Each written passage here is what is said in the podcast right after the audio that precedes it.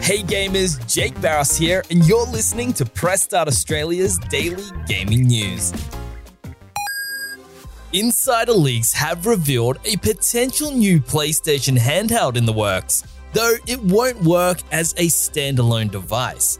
Reportedly codenamed Q Lite, the device is said to resemble a DualSense controller in design, with an 8 inch screen in the center, and will even include features like adaptive triggers. It'll supposedly play games strictly via remote play to a PlayStation 5 console with 1080p and 60 FPS streaming capabilities, so it won't play games natively or through external cloud services. God of War Ragnarok has finally received the new Game Plus mode that was promised late last year, giving players a reason to dive back into the 2022 mega hit.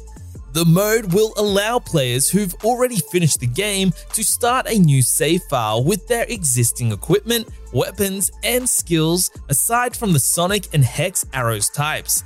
On top of that, there's a bunch of new gear for players to find, new progression and level cap, boss tweaks, a skip cinematic function, and more.